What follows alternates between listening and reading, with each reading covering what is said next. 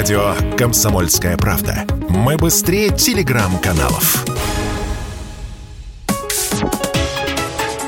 Политика на Радио КП.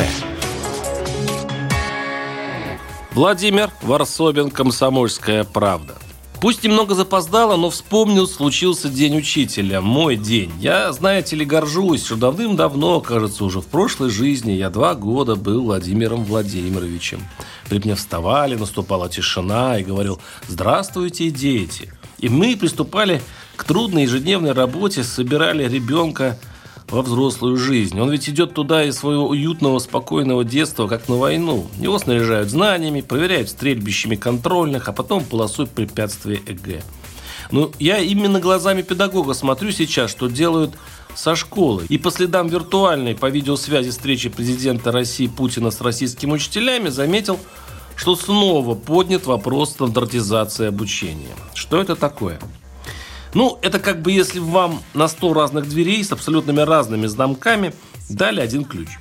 Не отмычку, нет, а стандартный, прописанный в пыльных инструкциях амбарный. Дети, как и все люди, разные. Увлечь их учебой, заинтересовать предметом, наэлектризовать темой – это вопрос свободного выбора учителя. Именно он каждый день заходит в класс к Ивановой, Николаеву, Сидоровой. И будучи творцом, а хороший учитель вовсе не робот, воспроизводящий монотонные лекции, а в абсолютном своем предназначении, если хотите, инженер детских душ, лучше знает, как именно преподавать. Нет, говорит государство, ты всего лишь поставщик образовательных услуг, я тебе учитель, говорит государство, не доверяю. Как учить, по какой программе я тебя спущу приказ? Шаг влево предупреждение, прыжок, попытка залететь, уволю. Тут президент таких, как я, кажется, понимает.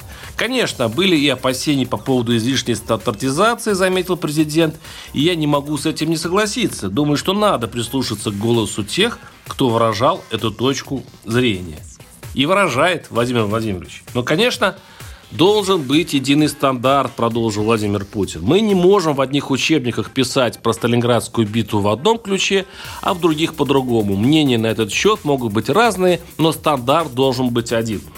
Вот такая логика. Она понятна особенно сегодня, когда вихри враждебные реют над нами – и, вероятно, тема Великой Отечественной от греха подальше властям нужно стандартизовать в школах, чтобы, ну, не вышло бы чего. Но я, как бывший учитель литературы, в толк взять не могу. Дети не читают.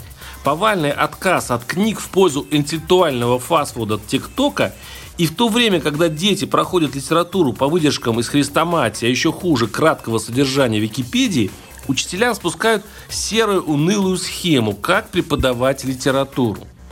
Тут наоборот, надо заставлять учителей творить. Надо пытаться увлечь детей даже нестандартным подходом. Так увлечься, так загореться, что вернувшись из изнурительной семичасовой школы, они вдруг захотели не пошататься по торговым центрам с друзьями, а почитать книгу из любопытства.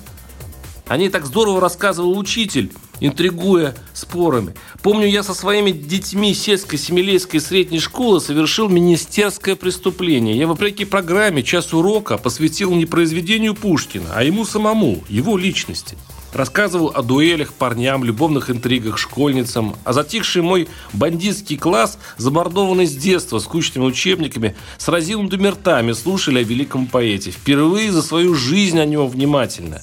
Через рассказы о дуэлях я вышел на книгу Дубровский. Через пушкинские странствия по деревням, они были, кстати, очень занятные, на капитанскую дочку. И когда комиссия РОНО посидела на одном моем таком уроке, она удивилась, но одобрила. Мол, главные дети загорелись, читают. Вопреки всем программам они читают сейчас капитанскую дочку, словно смотрят бразильский сериал.